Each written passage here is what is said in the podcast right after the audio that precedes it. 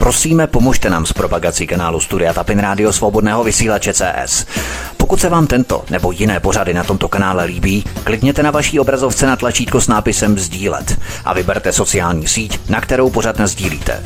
Jde o pouhých pár desítek sekund vašeho času. Děkujeme. Příjemný, krásný, dobrý večer, dámy a pánové, milí posluchači od mikrofonu svobodného vysílače Studia Tapin Radio vás zdraví. Vítek, vítám vás při druhém díle, druhém pokračování cyklu Lidské stvůry MK Ultra. V minulém díle jsme se podívali souhrně na projekty spadající pod programy MK Ultra, tedy Monarch, Artichoke, Bluebird a další projekty. Proskoumali jsme japonskou jednotku 731, která už v žoldu CIA prováděla některá z nejstrašnějších lidských cvičení a zvěrstev v historii, včetně pokusných operačních zákroků na živých dětech bez lokálního umrtvení. Podíval jsem se na Stanfordský výzkumný ústav, takzvaný výzkum hvězdné brány, doktora Johna Gittingera, doktor Louis Julian West, ale popsal jsem také projekt Violence Los Angeleské univerzity, to znamená projekt násilí. Posvítil jsem si také na doktora Heroda Wolfa, ale popsal jsem také, jak tyto zrůdy programovali v rámci MK Ultra disociativní poruchy osobnosti.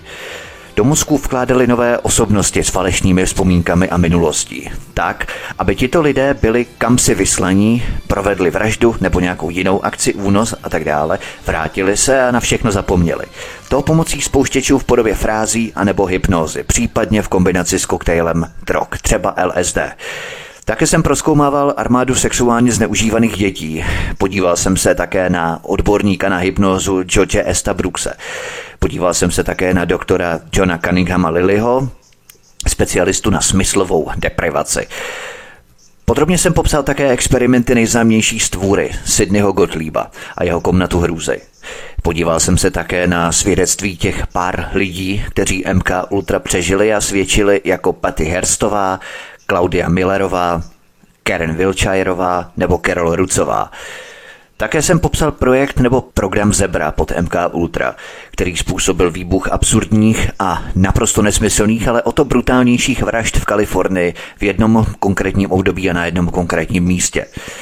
Popsal jsem také příběh úspěšné americké modelky Camdy Jonesové, což tvořilo poslední kapitolu z minulého dílu. Proto vás prosím, milí posluchači, abyste si určitě před tímto dílem pustili díl předchozí. Zvláště u programu MK Ultra je to naprosto důležité. Podíváme se na první kapitolu dnešního pořadu Holokaust malých dětí prováděný CIA a kanadský zločin století. Před druhou světovou válkou byla katolická církev v Kanadě, při nejmenším v provincii Quebec. Faktickým provozovatelem sirotčinců a do konce války obsadila svá zařízení se státními dotacemi asi 200 tisíc dětí. Církev vymyslela plán na obohacení tím, že všechny své sirotčince překlasifikovala na psychiatrické ústavy, protože státní dotace na jedno dítě měsíčně byla v té době několikanásobně vyšší než u těch prvních, to znamená u siročinců. Ten plán schválil tehdejší kebecký premiér Morris Duplessis a tyto děti se navždy staly známými jako Duplessisovy děti. Po změně klasifikace byly samozřejmě záznamy všech dětí natrvalo změněné tak, aby bylo každé z nich zařazeno do kategorie mentálně retardovaných anebo trpících jinou duševní porochou. Už to bylo dost špatné, ale sirotčince a ústavy byly pro děti peklem už před touto změnou a po ní se jejich stav ještě podstatně zhoršil. Katolická církev byla velmi dlouho známá svou krutostí vůči dětem. Jak naznačila nedávná desetiletí odhalení sexuálního zneužívání dětí, ale bylo toho mnohem víc. Katolické jeptišky byly proslulé svou podlostí, krutostí a fyzickým i sexuálním zneužíváním chlapců i dívek, to jak ve svých školách, tak i siročincích, tak i jinde. V té době bylo ovšem boží dílo a ti, kdo ho vykonávali, téměř nespochybnitelné a nekritizovatelné. Po přetřídění a překategorizování dětí na mentálně postižené se s nimi v mnoha případech zacházelo jako se zvířaty. Mnohé děti se po dosažení věku 14 nebo 15 let statečně snažili o útěk. Mnohým se to podařilo a ostatní byli přísně potrestané. Odkazy 40 až 45 v popise pořadu na Odisí. Už před touto událostí se CIA po mnoho let zabývala širokou škálou mučení, extrémně tvrdých výslechů, pokusů o mentální programování a mnoha dalšího. V té době si tehdejší ředitel CIA Ellen Dulles nejvíce stěžoval na to, že neměl dostatek lidských pokusných králíků, na kterých by tyto mimořádné techniky vyzkoušely. S boží pomocí se jeho obavy brzy rozplynou. Jistě si pamatujeme na šéfa CIA Elena Delise z mé krvavé historie CIA, převraty v Iránu roku 1953, Guatemala roku 1954, Kongo třeba v roce 1960, Patrice Lubumba a tak dále. Tento ředitel CIA Ellen Dulles se už tehdy dohodl s Evem Cameronem ze střediska Ellen Memorial McGillovy univerzity v Montrealu, že bude provádět některé z nejodpornějších experimentů CIA, z nichž mnohé se týkaly dětí, na v podstatě zdravých pacientech, kteří byli lstí vyslaní z místních nemocnic, aby se ubytovali na Cameronově soukromé mučící klinice. Ellen Dulles se později chlubil tím, že kanadská nemocnice Ellen Memorial Hospital je dobrým zdrojem lidských pokusných králíků. V návaznosti na tento úspěch a krátce poté, co Ellen Dallis naverboval Sidneyho Gottlieba do čela projektu MK Ultra, uspořádal několik tajných schůzek s představiteli katolické církve a Morisem Duplicesem, aby CIA zajistil přístup k obrovské zásobě těchto čerstvě retardovaných dětí pro mnohé experimenty s kontrolou mysli a programováním lidí. Doktor Wilder Penfield Odkaz 46 v popise pořadu na Odyssey byl jedním z mužů, kteří se na těchto zvěrstvech hluboce podíleli a McGillova univerzita Penfielda úžasně takzvaně vybělila v rámci jeho oficiálního životopisu, aniž by se zmínila o jeho rozsáhlém zapojení do zvěrstev MK Ultra. Zdá se, že v těch dnech byla McGillova univerzita skorumpovaná až do morku kostí a zapletená nejen do Cameronova spánku, ale téměř jistě i do tragédie duplicisových sirotků. Duplessis, jenom připomínám, byl premiérem provincie Quebec v Kanadě. Teprve na přelomu 80. a 90. let začaly vycházet najevo některé z dětských obětí této desítky let trvající parodie sponzorované CIA a veřejné pobouření bylo citelné. Bůh samozřejmě nepodléhá malichernostem, jako jsou delikty nebo žaloby. Církev každopádně dodnes všechno popírá. Kanadská vláda takové štěstí neměla a nakonec musela zaplatit mnoho desítek milionů dolarů, což je v porovnání s obrovským počtem obětí a rozsáhlým obdobím jejich podrobení nelidským praktikám, se kterými se setkali, skutečná almužna. Odkaz 47 v popise pořadu na Odyssey. CIA byla žalovaná také, ale vinu svalovala v plném rozsahu na kanadskou vládu, což z nemalé části vyplývalo ze síly sexuálních videozáznamů, které agenti CIA chytře pořídili a na kterých kanačtí vládní a církevní činitelé provozují mnohonásobné sexuální akty s mnoha stejnými malými dětmi. Protože byla Kanada takto kompromitovaná, musela účet zaplatit sama. Nejen to, Duplessis si se CIA vytvořil lepší vztahy než kanadská federální vláda. A tak CIA v podstatě provincii Quebec zcela očistila a nechala na národní vládě země, aby zaplatila všechny účty a vzala na sebe většinu škody. Bylo to chytře provedené a kanadský premiér Justin Trudeau samozřejmě inicioval úplné utajení všech důkazů a co nejdéle oddaluje projednávání a očkodnění. Odkazy číslo 48 a 49 v popise pořadu na Odyssey. To ale nikdy nedokončil a pravděpodobně nikdy nedokončí. Mnoho obětí se stále hlásí a mnozí dnes požadují úplné veřejné vyšetření všech aspektů této obrovské tragédie, které nebyly nikdy proskoumané. Jedním z těchto nedořešených konců je hromadný hřbitov o rozloze 800 akrů, který církev s oblibou nazývá prasečím chlívkem a který podle většiny zpráv obsahuje mnoho tisíc malých tělíček. Mnozí z těch, kteří byli dětskými chovanci těchto siročinců, důsledně uváděli, že jedním z jejich úkolů bylo přenášení těl, která měla být uložená na tomto hřbitově, přičemž více než několik z nich uvedlo, že tento úkol vykonali každý 60 až 80 krát. Nebyly vedené žádné záznamy, alespoň žádné, které by katolická církev chtěla zveřejnit. Je to ještě horší, než jsem tady naznačil, protože celkový počet malých dětí zapojených do všech aspektů této akce byl spolehlivě odhadnutelný na přibližně 300 tisíc. Některé z nich přežily, některé z nich utekly a některé byly umístěné do kartonových krabic na zaoceánských nákladních lodích a bez dalších informací odeslané do jiných zemí. Odhady celkového počtu dětí, které zemřely, se pohybují od nejméně několika desítek tisíc až po sto tisíc. Jednou z možností, jak zjistit počet mrtvých, by bylo, kdyby armáda provedla nějaký podzemní průzkum radarem a vytáhla lopaty. Ale to se nikdy pravděpodobně nestane. Bylo toho mnohem víc, Tolik příběhů důsledně odhalujících hrůzy Drákulova hradu, páchané na tak nepatrných a nevinných životech, příběhy o drogových a deprivačních experimentech, brutální mučení, sexuální zneužívání všeho druhu a další. Gottlieb a jeho zvrácená, bohem zapomenutá parta skutečně mučili a zabíjeli nespočet desítek tisíc malých dětí a nikdo z kebecké vlády ani z kanadského parlamentu neměl odvahu otevřít tuto pandořinu skřínku malých tělíček, která tak mocně přispěla ke Gottliebově medaili cti. Kanada má jako země nejméně hříchů než většina ostatních, ale ty, které má, jsou tak trestuhodné, že nám bude krvácet srdce. A provincie Quebec je zbabila až do morku kostí, když se odmítá postavit této obrovské tragédii a zajistit uzavření tolika tisíc nenávratně zničených životů. Tento odporný program byl provozovaný nejen za aktivní účasti katolické církve v Quebecu a Kanadě, ale s plným vědomím a spoluúčastí samotného Vatikánu. Některé oběti jednotlivě napsali stovky dopisů vatikánským představitelům, petice se táhnou mnoho desetiletí ve snaze najít podporu pro vyšetřování a uzavření, ale bezvýsledně jsou ignorované. Všichni na všech úrovních Spojených států amerických i Kanadě, v rozsáhlé celosvětové organizaci katolické církve, v kolegiu lékařů a chirurgů a především v masmédiích krouží kolem, aby chránili vyníky a zabránili tomu, aby vyšla na jevo celá pravda. Záznamy byly pravděpodobně všechny zničené spolu s životy. Některé pravdy se přece jen objevily v malých rozhlasových pořadech, kde oběti popisovaly názorně a hrůzostrašně příběhy o tom, jak byly malé děti mučené, zabíjené a pak házené do takzvaného prasečího chlívku, rozumněme hřbitova s tímto handlivým označením.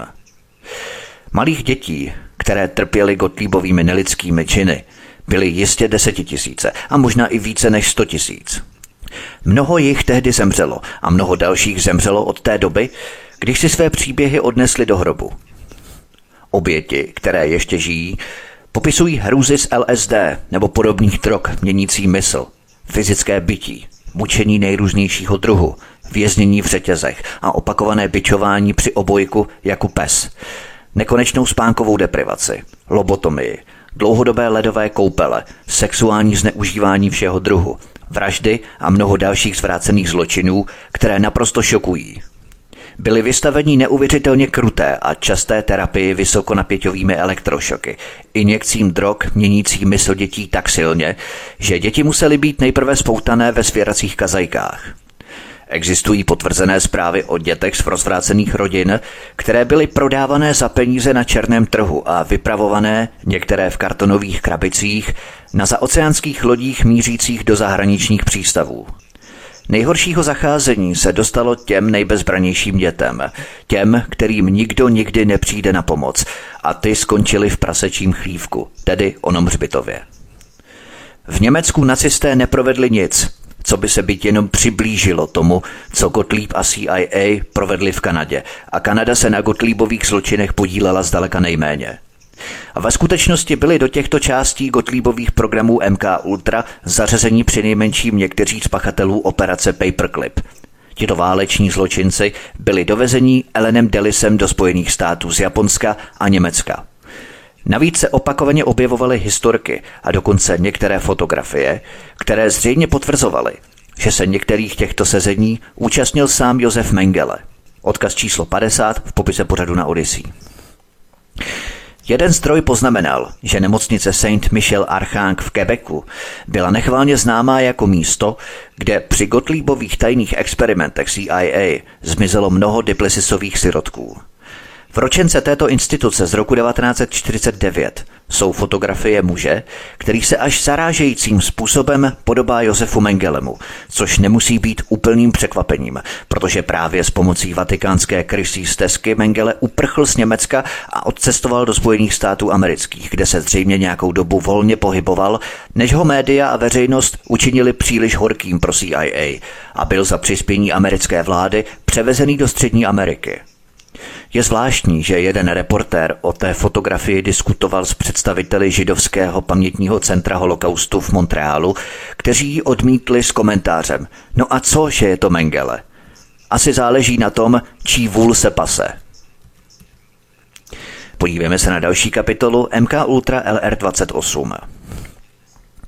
Právník jedné z obětí prohlásil, že všechny důkazy nasvědčují tomu, že katolická církev uzavřela dohodu se CIA s plným vědomím kebecké vlády o vydání naprosto zdravých dětí výměnou za peníze což lékařům umožnilo experimentovat podle libosti, protože jsme byli všichni považovaní za šílence. Jeden z psychiatrů CIA označil děti stejně za defektní a v článku nazvaném Etnická čista duševně nespůsobilých využil jistý eugenik příležitosti ke kampani za sterilizaci, aby zabránil matkám zaplnit kolébku degenerovanými dětmi. Gottliebovi hrůzy MK Ultra v Kanadě někteří označovali za program organizované psychiatrické genocidy. Podívejme se na další kapitolu chybějící vzpomínky ze spací místnosti. Další část tajného programu MK Ultra CIA na vymývání mozku a kontroly mysli byla přesazená do Kanady, aby se Spojené státy vyhnuli odpovědnosti a zpočátku o ní nevěděla ani samotná kanadská vláda. Doktor Evan Cameron ze střediska Ellen Memorial v kanadském Montrealu a působící na McGillově univerzitě prováděl některé z nejodpornějších experimentů CIA, ze kterých mnohé byly prováděné na malých dětech a zahrnovaly jejich mimořádné sexuální zneužívání, včetně pohlavního styku s prominentními politiky. Odkazy 51 až 54 v popise pořadu na Odyssey. V roce 1957 zahájil dr. Cameron za finanční podpory CIA a pod Gottliebovým dohledem podprojekt 68 MK Ultra. Experimenty, jejíž cílem bylo nejprve dezorientovat jedince, vymazat její mysl a vzpomínky, snížit je na mentální úroveň kojence a poté obnovit osobnost jedince způsobem, který si doktor Cameron sám zvolil – Tyto experimenty představovaly lidskou katastrofu, která trvale a zcela zbavila identity mnoho stovek Kanaďanů. Aby měl Cameron k dispozici soukromé a tajné zařízení, použil peníze CIA k přestavbě několika koňských stájí za střediskem na důmyslnou izolační a smyslově deprivační komoru, ve které pacienty držel zavřené po celé týdny. Jeho metody spočívaly v tom, že neinformované, duševně nemocné a další pacienty podroboval modernímu mučení, zahrnující masivní elektrošokovou terapii, injekce drog, nepřetržité dávky LSD a chemicky navozené kóma, které mělo zničit pacientově vzpomínky na sebe sama a jeho rodinu. Tato drogově navozená kómata trvala až 90 dní, během kterých Cameron aplikoval četné a opakované vysokonapěťové elektrické šoky, přičemž často dával mnoho set šoků na osobu, a to 30krát až 40krát silnější, než je běžné. Odkazy 55 a 56 v popise pořadu na Odyssey. Cameron také experimentoval s různými paralytickými léky a u svých subjektů vyvolával inzulínové kóma tím, že jim podával velké injekce inzulínu, a to dvakrát denně po dobu až dvou měsíců. Poté na těchto jedincích prováděl tzv. experimenty s psychickým řízením, při kterých nejprve testovaným osobám připevnil na hlavu fotbalové helmy, aby je zbavil smyslů, a poté jim opakovaně přehrával nahrané výroky prostřednictvím reproduktorů implantovaných v těch helmách. Pacienti nemohli dělat nic jiného, než poslouchat tyto zprávy, které se přehrávaly nepřetržitě po celé týdny. V jednom případě Cameron donutil osobu, jejíž mysl už byla vypuštěna pomocí smyslové deprivace a elektrošoků, poslouchat sdělení bez přerušení po dobu 101 dní. Pacienti, kteří se do ústavů dostali kvůli drobným problémům, jako byla úzkost nebo poporodní deprese, Cameronovým působením nesmírně trpěli. Mnozí z nich ztratili veškerou paměť na rodiče a rodinu a trpěli trvalou inkontinencí. Erlín Teinerová popsala příběh jedné z obětí. Cituji. Gel Kessnerová, které je nyní 60 let, zjistila, že příčinou jejího promarněného života byly experimenty Ovena Camerona, až když si v roce 1992 přečetla novinový článek v Montreal Gazette. Odkaz číslo 57 v popise pořadu na Odyssey. V roce 1999 zažalovala kanadskou vládu a montrealskou nemocnici Royal Victoria Hospital poté, co vláda zamítla její žádost o očkodnění. Kestnerová, brilantní studentka, kterou její dominantní otec přihlásil do ústavu kvůli depresím, tvrdí, že Cameronova elektrokompulzivní převzorkovací léčba a inzulínem vyvolávané kóma po dobu pěti týdnů jsou příčinou života plného křičících nočních můr, opakujících se záchvatů, ztráty paměti a dlouhodobé regrese do infantilního stavu. Odkazy 58 a 59 v popise pořadu na Odyssey. Její manžel, syn a sestra dvojče nemohli tolerovat její bizarní chování, to je pomočování koberce v obývacím pokoji, cucání palce, dětskou mluvu a touhu být krmená sláhve. Opuštěnou vlastní rodinou ji před bezdomovectvím zachránila organizace Jewish Family Service – Mnoho obětí pocházelo z dětí, které byly Cameronovi svěřené do péče a většina z nich byla v rámci experimentů a terapie sexuálně zneužívaná, přičemž mnohé z nich byly během jednoho sezení sexuálně zneužité několika muži. Některé z dětí bylo mnohokrát natočené při sexuálních aktech s vysoce postavenými federálními vládními úředníky v rámci plánu, který připravil Gottliebův tým MK Ultra, aby úředníky vydíral a zajistil si tak další financování experimentů. Když se existence tohoto projektu dostala na veřejnost, následovaly rozsáhlé soudní procesy. Je třeba poznamenat, že doktor Cameron byl členem Norimberského tribunálu, který přísně soudil a tvrdě trestal experimenty na lidech, které byly neméně špatné než jeho vlastní. Ve skutečnosti ale Cameron stejně jako Gottlieb a stejně jako ostatní zvrhlíci ve Fort Detricku a Edgewoodu tyto experimenty částečně založili na tom, co se naučili od Němců a pak je značně přikrášlili. V 80. letech CIA a americké ministerstvo zahraničí zahájili krutý veřejný protiútok na kanadskou vládu za to, že spochybnila správnost aktivit CIA.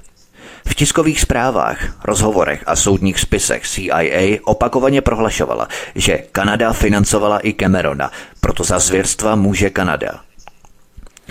Jeden z amerických prokurátorů prohlásil, že, cituje, Financování Camerona kanadskou vládou jim omotáme kolem krku.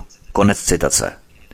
Původně měla kanadská vláda v úmyslu vznést proti Spojeným státům a CIA obvinění u Mezinárodního soudního dvora v Hágu, ale američané Kanadu natolik zastrašili, že věc byla zažehnaná a zapomenutá.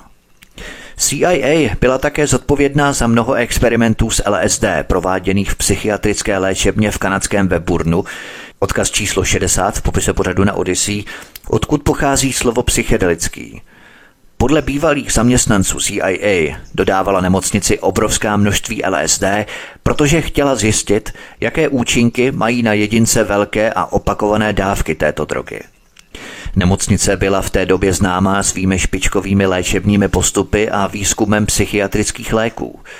Nemocnice byla mezi tím uzavřená a všechny záznamy byly zřejmě zničené, ale personál nemocnice i pacienti byli často využívaní k těmto experimentům a nemocnice ve Weburnu časem získala hluboce zlověsnou pověst.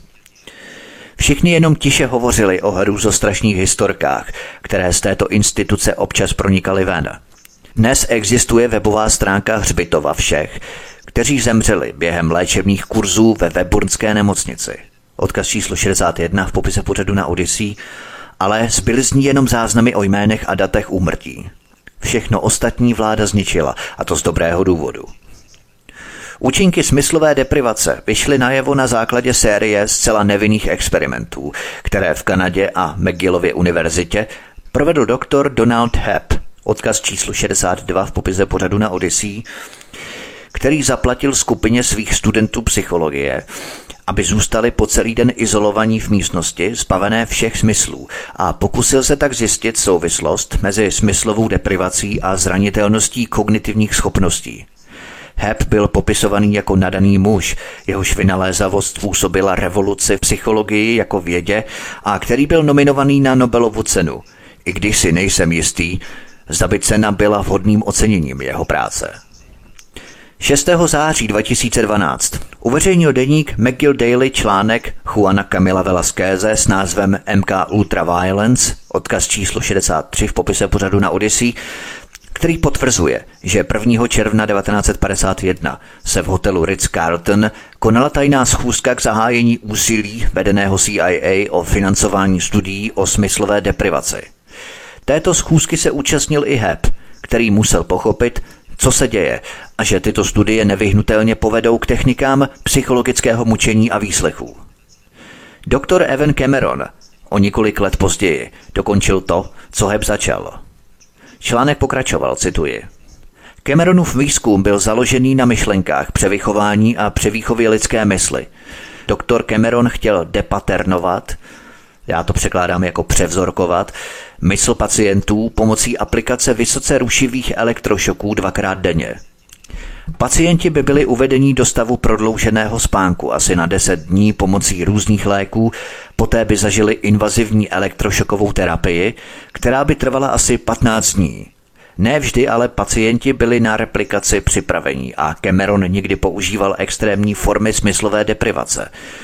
Po přípravném období a depaternizace od vzorkování následoval proces psychického řízení neboli repaternizace převzorkování, při kterém Cameron svým pacientům přehrával zprávy na magnetofonových páskách až půl milionkrát. Konec citace článku. Experimenty prováděné na McGillské univerzitě byly součástí rozsáhlejšího projektu MK Ultra, který vedl Sidney Gottlieb ze CIA. Schromáždil všechny výzkumy do příručky mučení, nazvané Příručka kontrarozvědného výslechu Kubar. Odkaz číslo 64 v popise pořadu na Odyssey. Ano, příručka mučení, která měla nakonec definovat výslechové metody a výcvikové programy agentury v celém rozvojovém světě. Kubark, který je dnes snadno dostupný, uvádí experimenty prováděné na McGillské univerzitě jako jeden z hlavních zdrojů svých technik smyslové deprivace. Výňatek z instrukcí pro vyšetřovatele CIA zní, cituji, Výsledky, které se dostaví až po několika týdnech nebo měsících věznění v běžné cele, lze zopakovat za několik hodin nebo dní v cele, která nemá světlo.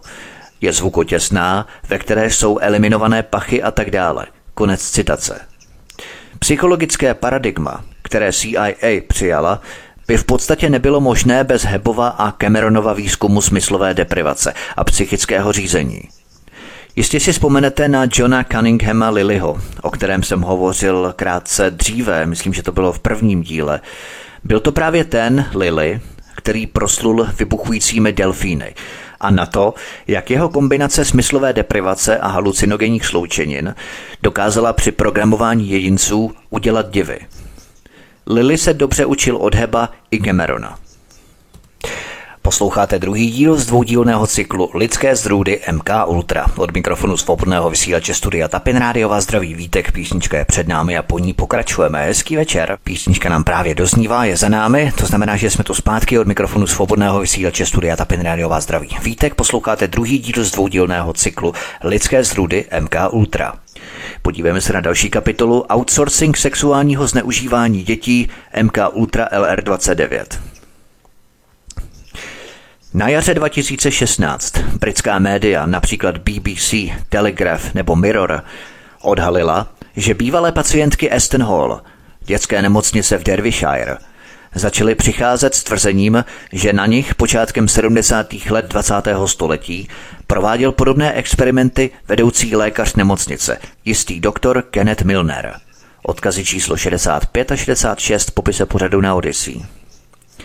Všechny příběhy se shodovaly – Ženy tvrdily, že jako děti byly pravidelně svlékané do naha a svazované, poté podrobované různým drogovým experimentům, přičemž nejčastěji snášely nucený pohlavní styk. Jednou z drog, které se dětem běžně podávaly, byl údajně emitan sodný, což je silný barbiturát často používaný v klinické praxi k obcházení zábran. Zdá se, že nejméně 100 dětí a možná mnohem více, většina z nich byla v té době ve věku 10 až 12 let, bylo pravidelně a opakovaně využíváno k různým drogovým experimentům, při kterých byly podávané vysoké dávky různých antipsychotik a anestetik.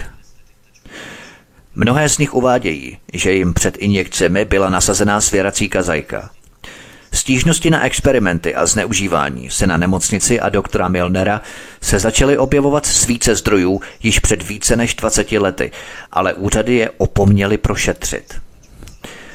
Zachytil jsem několik článků o tom, že v Austrálii docházelo k podobným zvěrstvům, která také čekají na odhalení.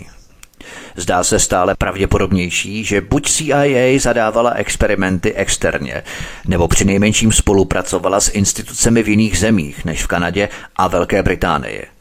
K tomu bych dodal své silné podezření, že ty nejhorší experimenty, které dosud nevyšly najevo, byly outsourcované na Haiti a Porto Rico. Není žádným tajemstvím, že Spojené státy po desetiletí využívaly Haiti jako soukromou biologickou laboratoř, protože tento malý národ byl pod absolutní kontrolou Spojených států a pod absolutním mediálním embargem a proto tam americká armáda a CIA mohly tajně provádět operace bez výhrad a bez zábran. Haiti je také centrem celosvětových pedofilních kruhů, provozovaných dříve za účelem experimentů CIA a následně za podobnými účely jako Jeffrey Epstein, tedy osobní potěšení a vlákání politiků. Italská sociální agentura nedávno vystopovala 640 z tisíci pedofilních webových stránek na Haiti. Tyto stránky nabízely nejenom živá videa sexuálního zneužívání, některá z nich příšerná, dětí ve věku od 0 do 2 let, ale také mučení těchto dětí a také další filmy. Odkaz číslo 67 v popise pořadu na Odyssey. Pamatujete si na můj dvoudílný speciál Pizzagate, ve kterém jsem popisoval, že po zemětřesení na Haiti 12. ledna 2010 tu vypukl skandál, kdy deset amerických misionářů podezřelých z překupnictví a obchodování s dětmi chtěli z ostrova Haiti tajně vyvést několik desítek dětí od 2 do 12 let do sousední Dominikánské republiky jednou baptistickou církví z amerického státu Idaho. Opět a znovu Haiti. Také velmi nedávno italská policie dopadla velkou psychosektu, která praktikovala sexuální zneužívání dětí po více než 30 let. Odkaz číslo 68 v popise pořadu na Odyssey. A opět docela nedávno vyšla usvědčující zpráva německé univerzity Hildesheimu, která odhalila, že berlínský senát organizoval systém, v jehož rámci byly zranitelné děti po desetiletí svěřované do péče známých pedofilů. Odkaz číslo 69 v popise pořadu na Odyssey. Ve skutečnosti se jednalo o velkou část práce MK Ultra – Zdá se, že ačkoliv byl projekt možná oficiálně ukončený, pokračoval nerušeně dál tím, že byl outsourcovaný.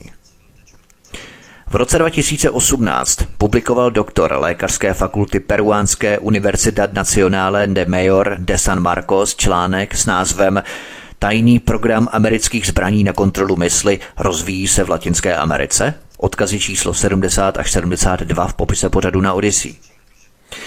Zdá se, že tento muž ví, o čem mluví a sleduje zájem o kontrolu mysli od Rothschildova Tevistokova institutu ve Velké Británii přes různé kroky až k CIA a uvádí mnoho podrobností o projektech a sleduje kontrolu mysli od nacistů až po DARPA. Podívejme se na další kapitolu Smrt Harolda Blora. Experimenty s drogami byly na Gottliebově programu od prvních dnů jeho jmenování, přičemž jeho hlavní překážkou byl nedostatek dostupných obětí.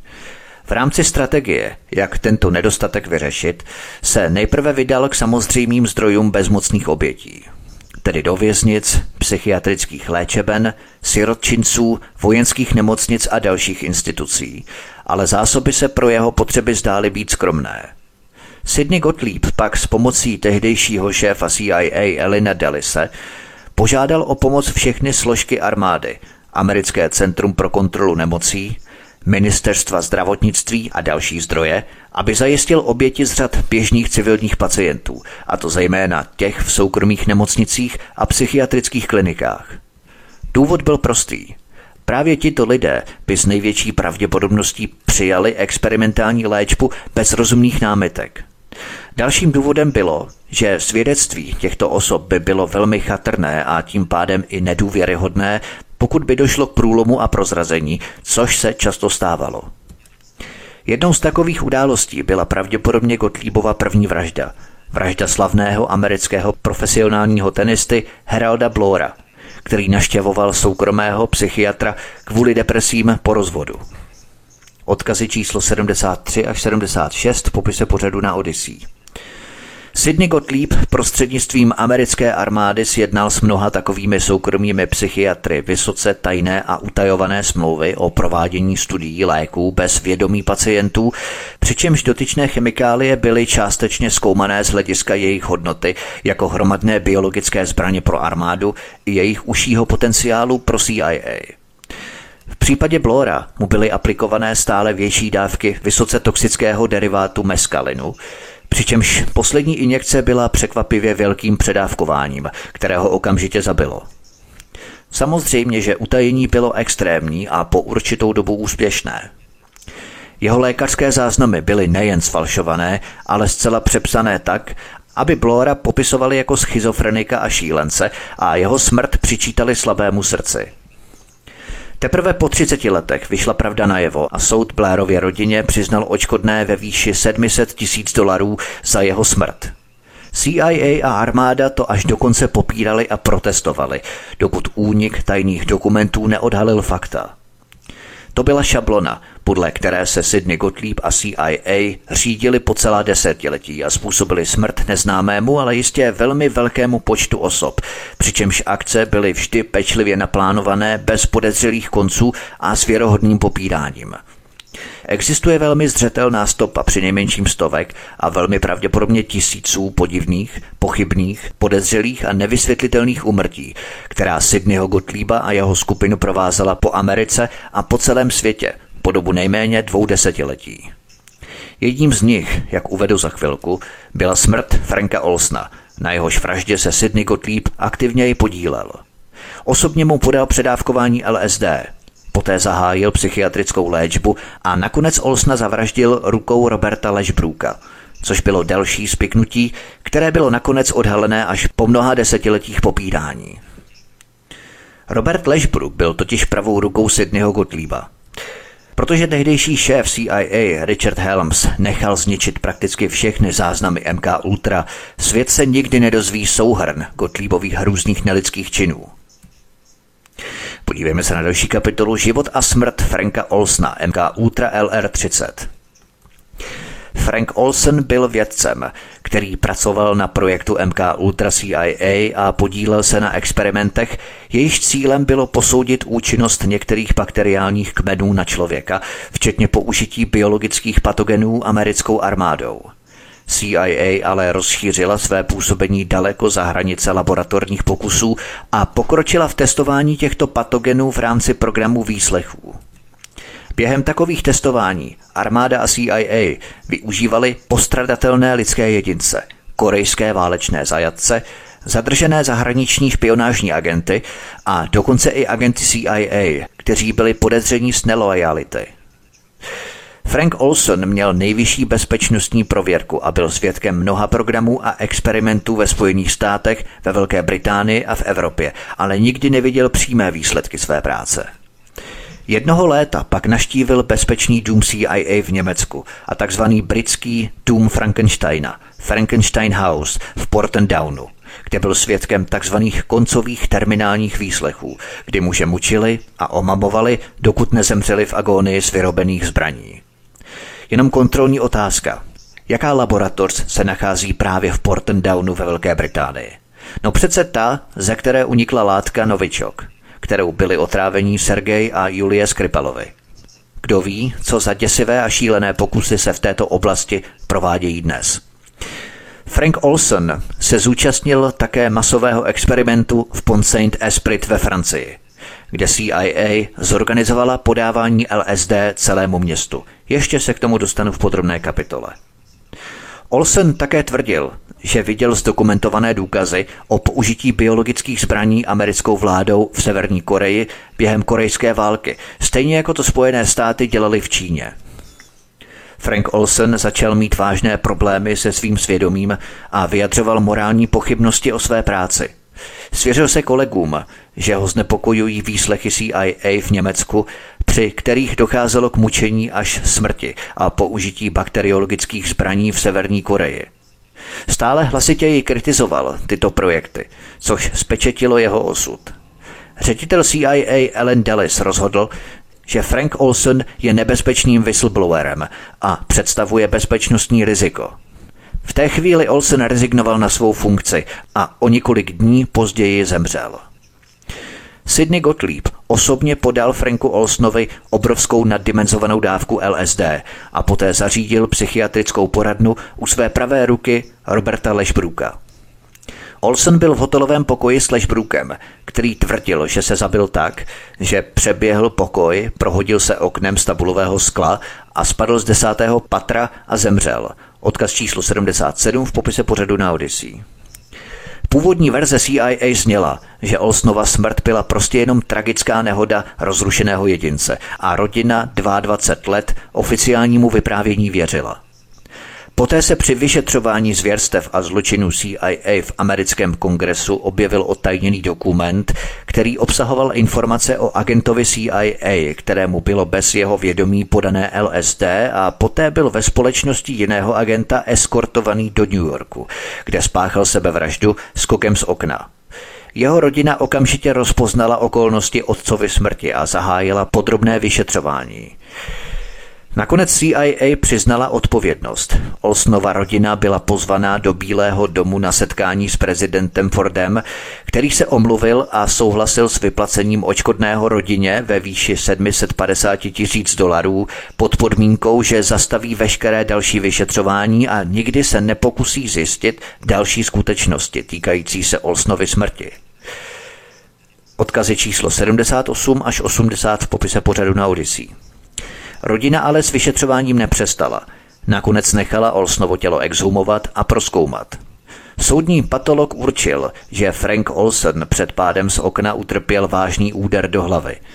Mnoho nesrovnalostí kolem jeho smrti bylo nakonec plně zveřejněno a nakonec vyšlo najevo, že Olsna nařídil zabít ředitel CIA Ellen Dallis a popravili ho Sidney Gottlieb a Robert Lešbrook, že smrt nebyla ani nešťastnou náhodou, jak se zprvu tvrdilo, ani sebevraždou, jak se uvádělo v pozdější verzi, ale úmyslnou vraždou, která měla zabránit tomu, aby Frank Olsen prozradil médiím tajemství zločinu CIA.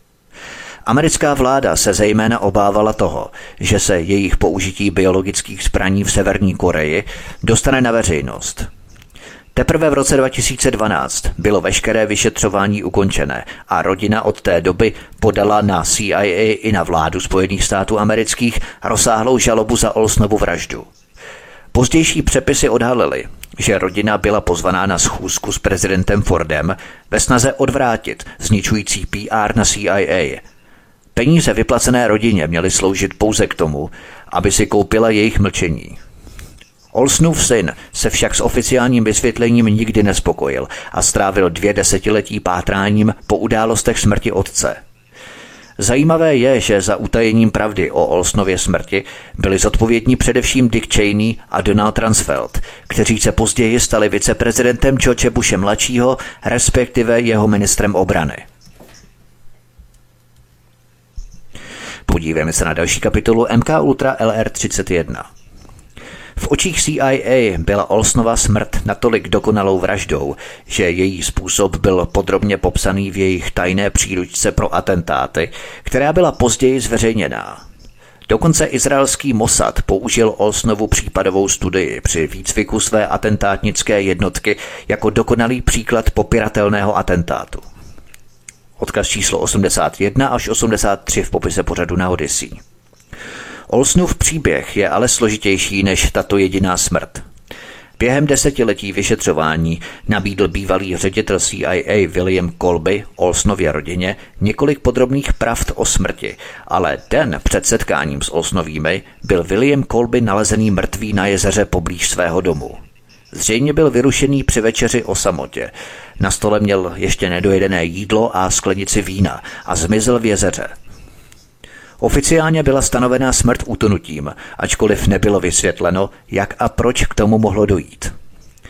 Biologické experimenty CIA zahrnovaly nejen jejich zařízení v Camp Detrick, které bylo hlavním americkým zařízením pro chemickou a biologickou válku, ale také značnou práci ve Velké Británii v podobném zařízení pro biologické zbraně v Porten Downu, v místě, které neslo svá vlastní temná tajemství zahrnující špionážní agenty obou národů.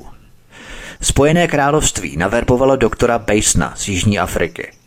Odkaz číslo 84 v popise pořadu na Odyssey a Vladimíra Pasečníka, odkaz číslo 85 v popise pořadu na Odyssey, který vedl sovětský program biologických zbraní v Rusku a také britského vědce doktora Larryho Forda. Tito muži ve spolupráci se CIA vyvíjeli geneticky upravené nemoci, které by postihovaly pouze skupiny s podobnými vlastnostmi DNA, přičemž jejich výzkum zbraní zahrnoval dýmějový mor, antrax a další smrtící patogeny.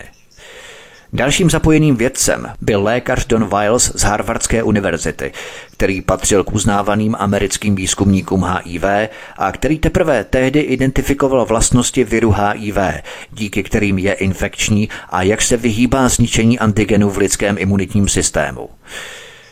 Don Weil byl svým úspěchem znepokojený, protože, jak poznamenal, Temnou stránkou tohoto objevu bylo, že stejné informace mohly být použité ke změně relativně neškodných virů v masové zabijáky. Nedlouho po všech těchto událostech byli všichni zúčastnění muži mrtví. Frank Olsen byl už zabitý dříve, o tom jsem mluvil. Doktor Larry Ford byl zabitý výstřelem z brokovnice, který byl označený za sebevraždu. Vladimír Pasečník zemřel na zjevnou mrtvici a Don Weil zemřel v roce 2001 na následky zřejmě nešťastného pádu z mostu do řeky. Mnoho dalších vědců bylo nalezeno mrtvých, všichni za podezřelých okolností, které se zdály být spojené s utajováním na vládní úrovni a u všech byla vyloučena buď přirozená smrt nebo sebevražda. Ve všech těchto případech se s odstupem času a s přístupněním odtajněných dokumentů často ukazuje, že každé další umrtí bylo úmyslným zabitím lidí, kteří věděli příliš mnoho a na které se nedalo spolehnout, že budou mlčet ze strany CIA a MI6. Odkaz číslo 86 v popise pořadu na Odyssey. Posloucháte druhý díl z dvoudílného cyklu Lidské zdrůdy MK Ultra. Od mikrofonu svobodného vysílače Studia Tapin Rádiová zdraví Vítek, písnička je před námi a po ní pokračujeme. Hezký večer, písnička nám právě doznívá, je za námi, to znamená, že jsme tu zpátky od mikrofonu svobodného vysílače Studia Tapin Rádiová zdraví Vítek, posloucháte druhý díl z dvoudílného cyklu Lidské zdrůdy MK Ultra. Podívejme se na další kapitolu Projekt CIA MK Delta. Program MK Ultra měl také svou zahraniční složku pod krycím názvem MK Delta. To byl podobný program s podobným záměrem, ale s hrůzami způsobenými skrytě na nevědomých občanech jiných zemí. Často se stávalo, že agent CIA navázal rozhovor s cizím člověkem v kavárně na chodníku někde v Evropě, nabídl mu, že ho pozve na skleničku a tu pak okořenil obrovskou dávkou LSD jako nácvik zneškodnění cizích diplomatů anebo hlav států při budoucích tajných operacích. Tímto způsobem bylo zničeno mnoho životů, mnohé z nich osobně Sidney Gottliebem. A nešlo jenom o jednotlivce – Sidney Gottlieb a americká armáda měli také zájem na masové nasazení drog a jejich doprovodných šílenstvích. Uvedu jenom dva příběhy z mnoha dalších. Myslím, že pro ilustraci to bude bohatě postačovat. Podívejme se na kapitolu Stanley Glickman – Mladý americký umělec Stanley Glickman seděl v roce 1952 na zahrádce jedné pařížské kavárny, když se s ním dal jiný přátelský američan do řeči a přinesl Glickmanovi nápoj, který byl silně ochucený LSD. Odkazy číslo 87 a 88 v popise pořadu na Odyssey. Předávkování bylo příliš silné a vyvolalo děsivou psychotickou epizodu. Stanley Glickman upadl do křečí, trpěl divokými halucinacemi a musel být hospitalizovaný. To ovšem bylo součástí plánu, jinak by ho přece do té nemocnice dobrovolně nedostali. Byl převezený do místní nemocnice, kde na něj zřejmě čekali američtí lékaři a kde tvrdil, že byl značně fyzicky, psychicky a sexuálně týraný, což zahrnovalo i opakované injekce LSD. Tvrdil, že po jeho kolapsu v kavárně bylo jedním z prvních úkolů amerických lékařů zavedení kovového katétru do jeho penisu a aplikace násilných elektrošoků a opakované injekce dalších halucinogenních drog. V době propuštění z nemocnice se Stanley Glickman psychicky zhroutil, z čehož se již nikdy nespamatoval. Už nikdy nemaloval a jeho život zůstal v troskách. Když se ale začaly šířit zprávy o programu MK Ultra CIA a při v kongresu se objevily podrobnosti, Stanley Glickman si uvědomil, že byl jednou z obětí a, co je možná ještě důležitější, dokázal přesvědčivě identifikovat Sydneyho Gottlieba jako muže, který mu do pití přimíchal koření a který dohlížel na mučení kontroly mysli v pařížské nemocnici. Podal žalobu. Odkaz číslo 89 v popise pořadu na Odyssey, kterou CIA a americká vláda 16 let mařili a odkládali, dokud Stanley Glickman nezemřel. Jeho sestra ale v žalobě pokračovala a ta se nakonec dostala až k soudu. Štěstí tomu chtělo, že Sidney Gottlieb byl v té době v USA, kam se vrátil ze svého domova v Indii, aby se tu léčil. Těsně předtím, než musel svědčit u soudu, však sám Gottlieb v nemocnici náhle zemřel. Deník New York Times záhadně uvedl, že jeho rodina odmítá zveřejnit příčinu jeho smrti. Sidney Gottlieb se zřejmě léčil s lehkým zápalem plic, když náhle upadl do kómatu, z něhož se už neprobralo. Ovšem další vývoj byl ještě horší. Soudní proces tedy probíhal bez Sydneyho Gottlieba, ale potom náhle soudce, který se stavěl proti CIA a zjevně směřoval k vynesení podstatného rozsudku proti vládě a proti Gottliebově pozůstalosti, pouhý den před vynesením rozsudku náhle zemřel na údajný infarkt v tělocvičně poblíž soudní budovy. Odkaz číslo 90 v popise pořadu na Odyssey. Americká vláda si okamžitě nárokovala pravomoc jmenovat k případu nového soudce a také tak učinila. Přičemž tímto novým soudcem se ku podivu stal Kim Baywood, Odkaz číslo 91 v popise pořadu na Odyssey. Stejný soudce, který stejný případ o dva roky dříve zamítl s tím, že je to nesmysl. Přirozeně rozhodl v neprospěch Stanleyho Glickmana. Později se ale objevilo ještě více důkazů. Glickmanovi nemocniční záznamy dokazovaly, že dva z pařížských lékařů, kteří o něj pečovali spolu se Sidney Gottliebem, se po nějakou dobu podíleli na Gottliebových experimentech s LSD na jednotlivcích. Snad se Glickmanovi naskytne další příležitost, aby se mu dostalo nějakého posmrtného zadosti učinění. Do té doby se snad můžeme spokojit s potěuchle lahodným konstatováním, že to byla právě samotná CIA, kdo navždy umlčel Gottliebova ústa. Podívejme se na další kapitolu tajemství francouzského městečka Point Saint-Esprit. 65 let starou záhadu se investigativním novinářům konečně podařilo vyřešit.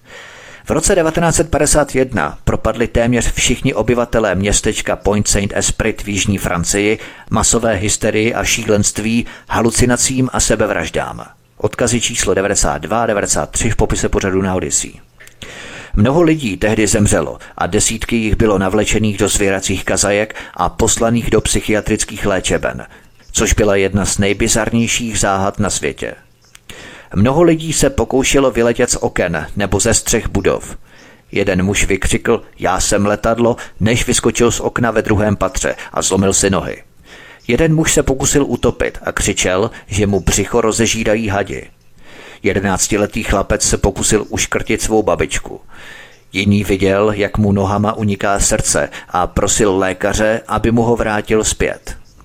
Časopis Time tehdy napsal Pacienti se divoce zmítali na lůžku a křičeli, že jim z těla vyrůstají rudé květy a že se jejich hlavy změnily v roztavené olovo. Nakonec většina z nich buď zemřela, nebo byla umístěna do psychiatrické léčebny. Po desetiletí se předpokládalo, že místní chléb byl nevědomky otrávený psychedelickou sloučeninou a spekulovalo se, že největší místní pekař nevědomky kontaminoval svou mouku namelou, halucinogenní plísní, která někdy napadá žitné obilí.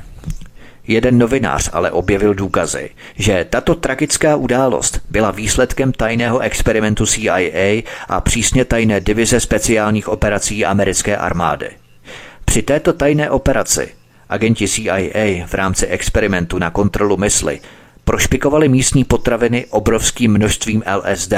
Jak jsem uvedl dříve, už v roce 1950 americká armáda a CIA vyhotovili dobře propracované plány na zadávání polních testů různých patogenů jiným národům, přátelským i nepřátelským. Velká část tajných testů LSD a dalších halucinogenů probíhala v Evropě a Ázii pod krycími názvy Projekt Třetí šance a Projekt Derby Head. Pro projekt Point Saint Esprit vyslala CIA vědce ze společnosti Sendos, dodavatele LSD, aby vymysleli věrohodnou historku o příčině. CIA vymyslela a realizovala mnoho takových plánů na infikování mnoha míst ve Spojených státech i cizích zemí nejrůznějšími patogeny. Výše zmíněný novinář vyšetřoval smrt Franka Olsna, biochemika CIA, se kterým jsem vás už obeznámil. Tento novinář ale také objevil přepisy rozhovorů mezi agentem CIA a úředníkem farmaceutické firmy Sandoz, který se zmínil o tajemství Point Saint Esprit a vysvětlil, že příčinou nebyla plíseň, ale LSD. Dva Olsonovi kolegové dále potvrdili, že incident v Point Saint Esprit byl součástí experimentů na kontrolu mysli, který prováděla CIA a americká armáda. Armáda rozprašovala LSD do obzduší v celém městě a také kontaminovala místní chléb a další potraviny. Posledním důkazem byl dokument Bílého domu, zaslaný členům Rockefellerovy komise během jejího vyšetřování zneužití CIA.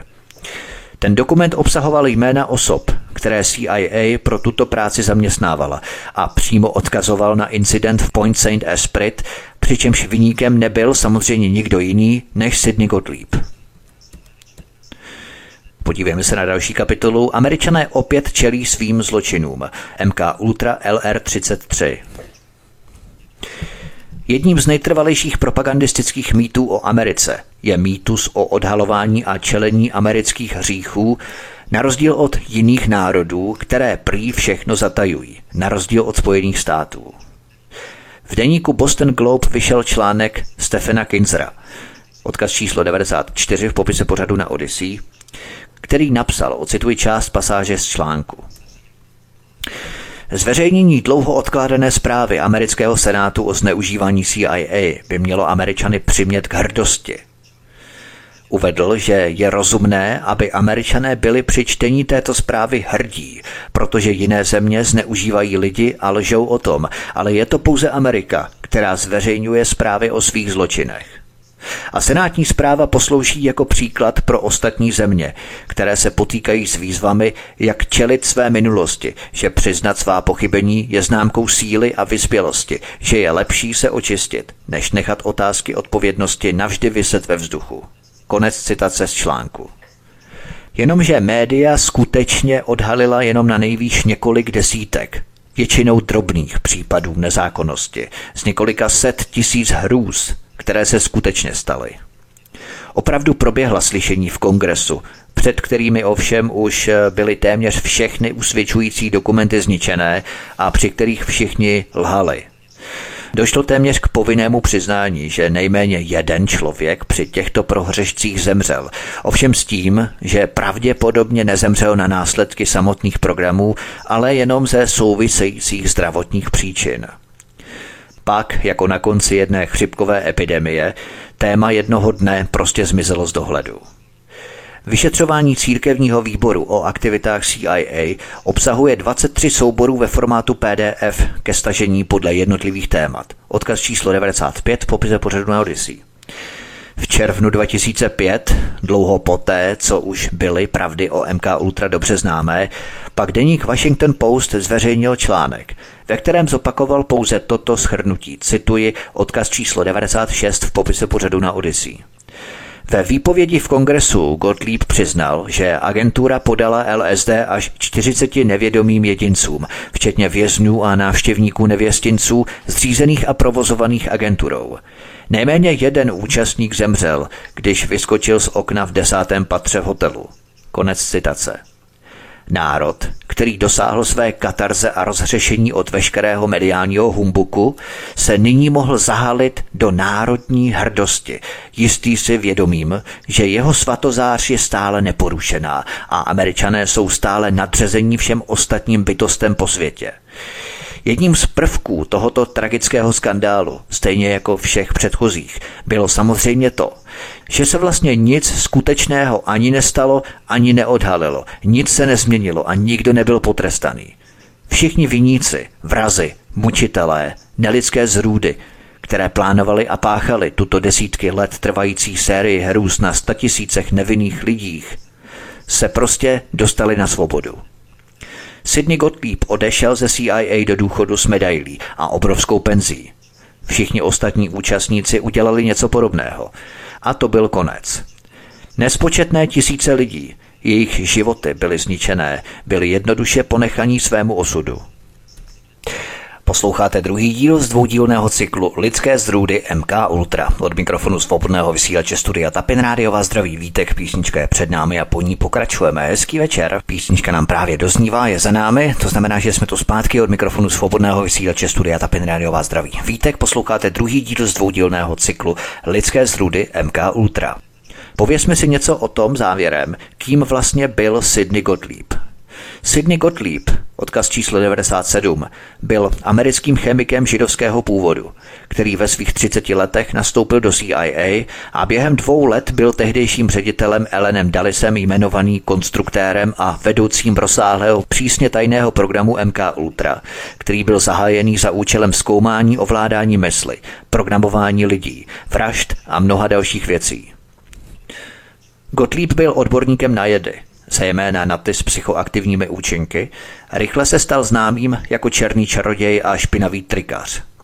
Byl to právě Sidney Gottlieb, kdo s prakticky neomezeným financováním CIA inicioval skutečně masivní program zahrnující psychoaktivní drogy, psychické řízení, nejhorší části psychiatrie a psychologie a velké množství smrtících jedů, aby zkoumal a vyvíjel techniky, které by rozdrtily lidskou psychiku natolik, že by připustila cokoliv. Mučení, takzvané koncové terminální výslechy, vedené až tedy do samotného konce, až do smrti, s čím se počítalo na základě toho výslechu, protože se to jmenuje terminální, znamená koncové výslechy, a nechutně široká škála nelidských zásahů – to všechno bylo součástí MK Ultra pod vedením Sidneyho Gottlieba. Nejen, že tuto desítky let trvající lidskou ohavnost vytvořil, řídil a usměrňoval, ale aktivně se na její činnosti podílel. Byl to právě Sidney Gottlieb, kdo osobně předávkoval Franka Olsna LSD a byla to Gottliebova pravá ruka Robert Lešbrook, kdo Elsna přivedl do bezvědomí a vyhodil ho z okna jeho hotelového pokoje v desátém patře, aby se CIA zbavila potenciálního informátora. Byl to právě Sidney Gottlieb, kdo domluvil spolupráci s obdobně zvrácenými lidskými bestiemi v britské Porten Down, kde prováděli své koncové terminální výslechy bezpečně mimo americkou půdu a kde byl Frank Olson svědkem takových hrůz, že plánoval opustit CIA a zveřejnit své poznatky. Byl to právě Sidney Gottlieb, kdo odcestoval do Paříže s otrávenou zubní pastou, kterou osobně doručil Larrymu Devlinovi, šéfovi pobočky CIA v Kongu, aby ji podal tehdy premiérovi Petrisi Lubumbovi. Ačkoliv Devlinovi se ho podařilo zabít jinými prostředky. Byl to právě Sidney Gottlieb, kdo jednal prostřednictvím šéfa CIA Elena Dallise na příkaz amerického prezidenta Dwighta Eisenhowera, aby zlikvidoval Lumumbu a otevřel tak Kongo americkému obchodu. Odkazy číslo 98 až 101 v popise pořadu na Odyssey.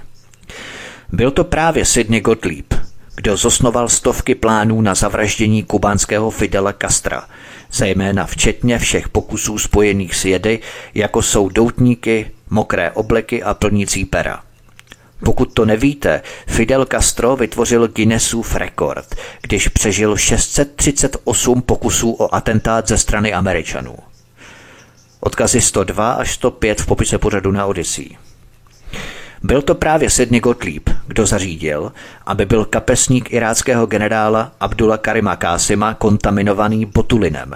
Při dalším pokusu o atentát, odkaz číslo 106 v popise pořadu na Odyssey, vyvinul otrávené čokolády a cigarety určené pro Jamala Abd al-Nasira z Egypta, odkaz číslo 107 v popise pořadu na Odyssey, a pravidelně cestoval se svou diplomatickou taškou, obsahující vyvinuté biotoxiny CIA, které měly napodobit endemickou nemoc v dané oblasti, nebo se speciálně vypěstovanými smrtícími viry. Byl to právě Sidney Gottlieb, kdo plánoval a financoval aktivity doktora Evena Camerona v Kanadě při jeho takzvaných psychických tripových experimentech, které zcela zničily životy mnoha lidí a nakonec stály kanadskou vládu desítky milionů dolarů na očkodném. Byl to právě Sidney Gottlieb, kdo byl zodpovědný za tisíce duplesisových dětí, které byly mučené a zabité a kdo financoval doktora Harrise Eisbla při jeho výzkumných experimentech v oblasti psychiatrického programování lidí. Eisbel je nejznámější tím, že kdysi podával skupině mužů obrovské dávky LSD 77 dní po sobě a že pro Gottlieba testoval na zajatých obětech více než 800 toxických chemických sloučenin. Byl to právě Sidney Gottlieb, kdo ve spolupráci s ministrem obrany Robertem McNamarou pomáhal vymyslet a realizovat masivní program mučení a pokusů na lidech ve Větnamu, známý jako program Phoenix, odkaz číslo 108 v popise pořadu na Odyssey, a jeho genocidní projekt 100 tisíc, odkaz číslo 109 v popise pořadu na Odyssey, kdy týmy agentů CIA prováděli širokou škálu Gottliebových mučících a jiných experimentů, po kterých následovaly popravy. Sidney Gottlieb také plánoval a financoval velkou část pokusů na lidech, které prováděli Loreta Bendetová, odkaz číslo 110 v popise pořadu, Albert Kligman, odkaz číslo 111 v popise pořadu na Odyssey, Evgen Sanger, odkaz číslo 112 v popise pořadu na Odyssey, Chester Shoudem 113 a nepochybně i mnozí další. Právě Sidney Gottlieb který byl tak fascinovaný potenciálem psychotropních a halucinogenních sloučenin ovládat mysl, byl zodpovědný za kontaminaci potravin a aerosolový rozprašovač smrtelně účinné sloučeniny LSD ve vesnici Point Saint-Esprit ve Francii v srpnu 1951, který způsobil silnou masovou psychózu zdejších obyvatel, po které téměř všichni obyvatelé vesnice buď zemřeli, anebo byli trvalé uzavření v psychiatrických léčebnách. Právě Sidney Gottlieb byl vyhlídkami na halucinogeny natolik uchvácený, že se dohodl s farmaceutickou společností Eli Lilly na výrobu jedné zásilky více než 100 milionů dávek LSD. Právě Sidney Gottlieb navrhl a schválil programy CIA související se sexem, jako byla operace Midnight Climax a mnoho dalších, ze kterých mnohé zahrnovaly efektivní odchyt dětí nebo mladých žen, jejich dlouholeté fyzické, sexuální a psychické zneužívání a následné vypuštění na svobodu jako robotických nástrojů. Právě Sidney Gottlieb zařídil mnoho bezpečných domů, kam jeho naprogramované ženy lákaly oběti, aby je nevědomky krmily velkými dávkami LSD a kromě sexu se věnovali všemožným nelidským činnostem. Opakovaně se objevovaly příběhy, zřejmě věrohodně zdokumentované, o stěnách těchto domů pokrytých fotografiemi nahých a spoutaných žen, které byly bičované a mučené. Právě Sidney Gottlieb byl nelidským predátorem nejhoršího druhu. Záměrně vyhledával a obvykle si vybíral pro své tisíce pokusných osob a obětí děti, vězně, chudé lidi, drobné kriminálníky a duševně nemocné, protože u nich byla nejmenší pravděpodobnost, že budou braní vážně, kdyby měli tu drzost si stěžovat, že je američtí vládní úředníci omamují, zneužívají a mučí. Právě Sidney Gottlieb nebo jeho skupina byli zodpovědní za programování velké části lidí, jako byli vrah Roberta Kennedyho Sirhem Sirhem a geniální student Ted Kaczynski. Je pravděpodobné, že Gottliebova skupina byla také zodpovědná za koncepci a naprogramování vražd operace Zebra, které vyústily v náhlou vlnu téměř 100 nesmyslných náhodných vražd bez jakéhokoliv náznaku či motivace které se na přelomu 60. a 70. let minulého století prohnaly Kalifornii. Tyto a mnohé další sériové vraždy, které sužovaly Kalifornii po většinu desetiletí, měly příliš podobné vzorce, než aby se jednalo o náhodu a všechny byly spojené s příliš mnoha stejnými lidmi a institucemi, než aby se dali považovat za náhodné události. Ačkoliv se Sidney Gottlieb podílel na přípravě a realizaci některých z nejtajnějších a nejsmrtonosnějších a obscéně nelidských misí CIA, nezdálo se, že by Gottlieba nemorální rozměr jeho práce alespoň trochu trápil – před senátním výborem vypověděl, že ačkoliv jeho aktivity v rámci MK Ultra mohou při zpětném pohledu znít krutě a někdo by je mohl označit za vraždu, byly ospravedlnitelné jako záležitost národní bezpečnosti. A Tim Weiner, píšící nekrolog v New York Times 10. března 1999, odkaz číslo 114 a 115 po pro Odyssey, označuje Gottlieba jednoduše jako muže, který přinesl LSD do CIA a říká nám, že to byl génius, který se pouze snažil proskoumat hranice lidské mysli pro svou zemi a zároveň hledal náboženský a duchovní smysl svého života. Podle Wienera Gottlieb strávil svá pozdější léta péčí o umírající pacienty, a to v malebné vesnici na úpatí Blue Ridge Mountains, přičemž poznamenává, že CIA udělila panu Gottliebovi medaily za zásluhy o spravodajskou činnost.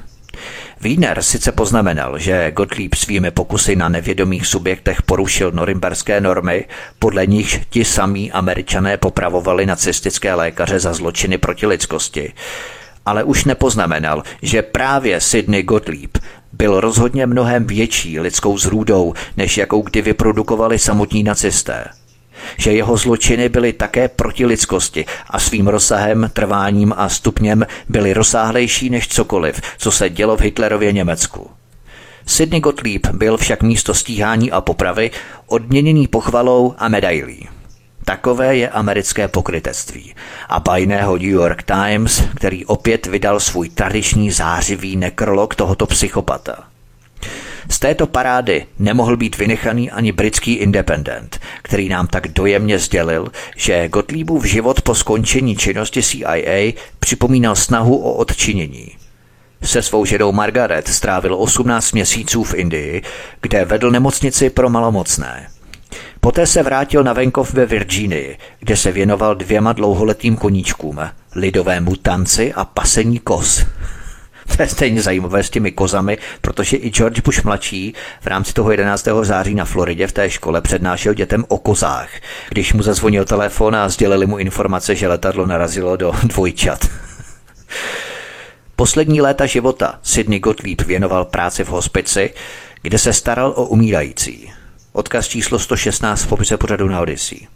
Také John Marks ve své knize Hledání manželského kandidáta hloupě tvrdí, že Gottlieb byl nepochybně vlastenec a člověk s velkým důvtipem, který své činy nikdy neprováděl z nelidských důvodů, ale naopak myslel si, že dělá přesně to, co je potřeba. A v kontextu doby, kdo by se s ním hádal. Takže prostě loajální služebník americké vlády. Odkaz číslo 117 v popise pořadu na Odyssey. Stejně jako jsou známí nacisté z koncentračních táborů, kteří prováděli nelidské experimenty na vězních a obětech, by měla být známá jména psychopatů, kteří se podíleli na těchto bestiálních projektech pod MK Ultra. Sidney Gottlieb je samozřejmě známý. Dalšími lidmi, kteří prováděli tyto bestiální zrůdné experimenty v rámci MK Ultra, jsou vedoucí anebo dílčí daných projektů. Lidé jako doktor John Gittinger, Harris Eisbell, James Kenner, Loretta Bendetová, Albert Kligman, Evgen Saugen, Chester Shaudem, Robert F. Lashbrook, Harold Abramson, Charles Geshik, Ray Trackler a mnoho dalších. Stejně tak bylo mnoho takových osob, které prováděly tyto pokusy na lidech na nejlepších amerických vysokých školách a univerzitách, v nemocnicích, výzkumných nadacích a psychiatrických ústavech. Ctihodní lékaři, vážení psychiatři. Ještě závěrem bych k tomu ještě něco rád doplnil. Vznik MK Ultra se totiž časově shodoval s dovozem 500 tisíc německých válečných zajatců z Německa do Spojených států. Možná víte nebo nevíte o Eisenhowerových táborech smrti, kde je teď prokázáno díky knize Jamesa Beckera s názvem Další ztráty, že americká armáda na příkaz svých vrcholových šéfů zabila v amerických koncentračních táborech v Německu 10 až 14 milionů Němců v letech po skončení války, přibližně od roku 1944 do roku 1948. Asi milion Němců bylo zastřeleno, zbytek pracoval a zemřel hlady. Dwight Eisenhower vydal rozkaz, že všichni němečtí civilisté, kteří se pokusí přinést těmto německým zajatcům jídlo, budou na místě zastřelení a mnozí z nich byli zastřelení. A právě v této době bylo z těchto táborů v Německu do Spojených států převezeno 500 tisíc německých válečných zajatců pod deklarovanou záminkou, že je američané budou moci lépe nakrmit a uživit. Nepodařilo se mi najít žádnou věrohodnou dokumentaci o tom, že by tito němečtí zajatci někdy opustili Spojené státy. Americká vláda tvrdí, že všichni byli v roce 1948 odeslaní zpět do Německa, ale pro toto tvrzení neexistují žádné důkazy. Ani Mezinárodní červený kříž, který měl všechny tyto přesuny na starosti, ani americké vojenské záznamy, ani nikdo jiný nemá žádné záznamy o tom, že by se Němci vrátili zpět ze Spojených států kamkoliv do Evropy. A to se shoduje s přesunem celého personálu jednotky 731 Shiro Ishiiho, který měl za úkol provádět experimenty podobné a související s MK Ultra do Spojených států a také s vytvořením Amerického centra pro kontrolu nemocí, které, jak většina z nás neví, bylo a domnívám se, že stále je, jednotkou americké armády, nikoli v civilní zdravotnickou organizací. Ve skutečnosti Americké centrum pro kontrolu nemocí CDC funguje mimo jiné jako americký vojenský distributor vojenských patogenů a mnoho išího zaměstnanců bylo do tohoto amerického centra pro kontrolu nemocí CDC vysláno při jeho vzniku. To všechno naznačuje a vede mě k závěru, že němečtí váleční zajatci ve Spojených státech byli všichni použití jako experimentální materiál někde pod celkovým zastřešením MK Ultra, že všichni zemřeli.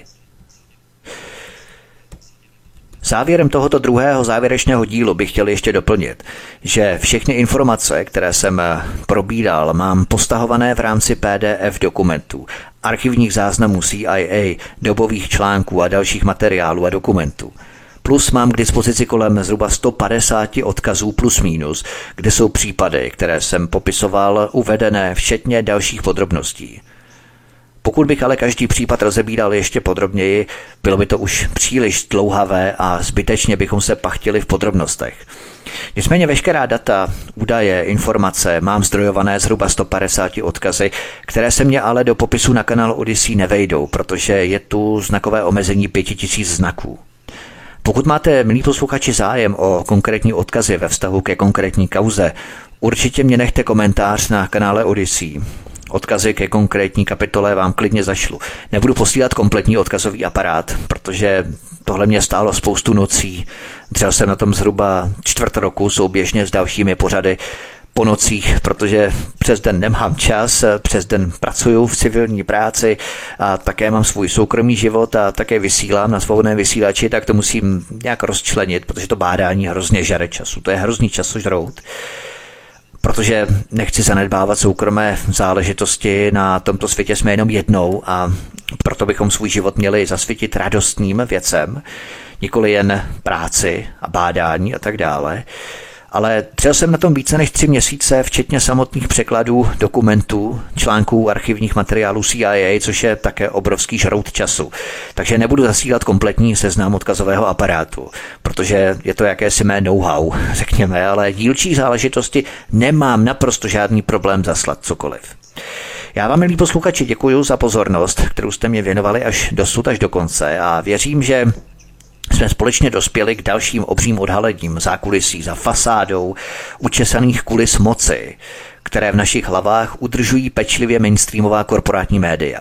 Hra na hodného a zlého, pečlivé udržování architektoniky moci, mýty a vystavované kulisy moci. Korporátní média představují jakousi ideologickou clonu a psychologickou bariéru před tím, abychom se tyto skutečnosti dozvídali v čiré a syrové formě podobě. Budu rád, když mě budete hojně komentovat pod pořadem, když mě zanecháte vaše postřehy, návrhy, názory, dojmy, hlavně když se zaregistrujete na kanál Odyssey a kliknete na tlačítko odebírat v rámci tohoto kanálu. Máte tlačítko odebírat, na to klikněte, abyste nezmeškali další pořady u nás na svobodném vysílači Studio Tapin Radio. A prosím, sdílejte hlavně tento pořad eh, i minulý díl, protože to je hlavně velmi důležité, aby se takové informace dozvídalo co nejvíce lidí. Ještě doplním, že na kanále Odyssey jsem rozčlenil kapitoly podle časů, na které můžete kliknout a pustit si tak vybranou konkrétní kapitolu. Prostě takovou, kterou chcete. To výrazně zpřehlední všechny tyto oba díly. Máte to v tom popise pořadu. Jsou tam kapitoly rozčleněné, o kterých je časová značka, na tu klikněte a spustí se vám přímo konkrétní kapitola. Dělal jsem to tak u krvavé historie CIA, u utajených démonů nacismu 11. září. Kliknete na časové razítko, na časovou značku a pustíte si požadovanou kapitolu. Tak, to by bylo úplně všechno k tomuto pořadu. Já vám moc děkuji ještě jednou, že jste to vydrželi až do konce a budu rád, když se ke mně připojíte i příště v dalším bádáním a případě dalších případech, dalších kauzách, které budeme společně odhalovat. Od mikrofonu svobodného vysílače Studia Tapin Radio vás zdraví Vítek, já vám přeju krásný zbytek dne a příště se s vámi opět těším na slyšenou. Prosíme, pomožte nám s propagací kanálu Studia Tapin Radio Svobodného vysílače CS. Pokud se vám tento nebo jiné pořady na tomto kanále líbí, klikněte na vaší obrazovce na tlačítko s nápisem Sdílet a vyberte sociální síť, na kterou pořád sdílíte.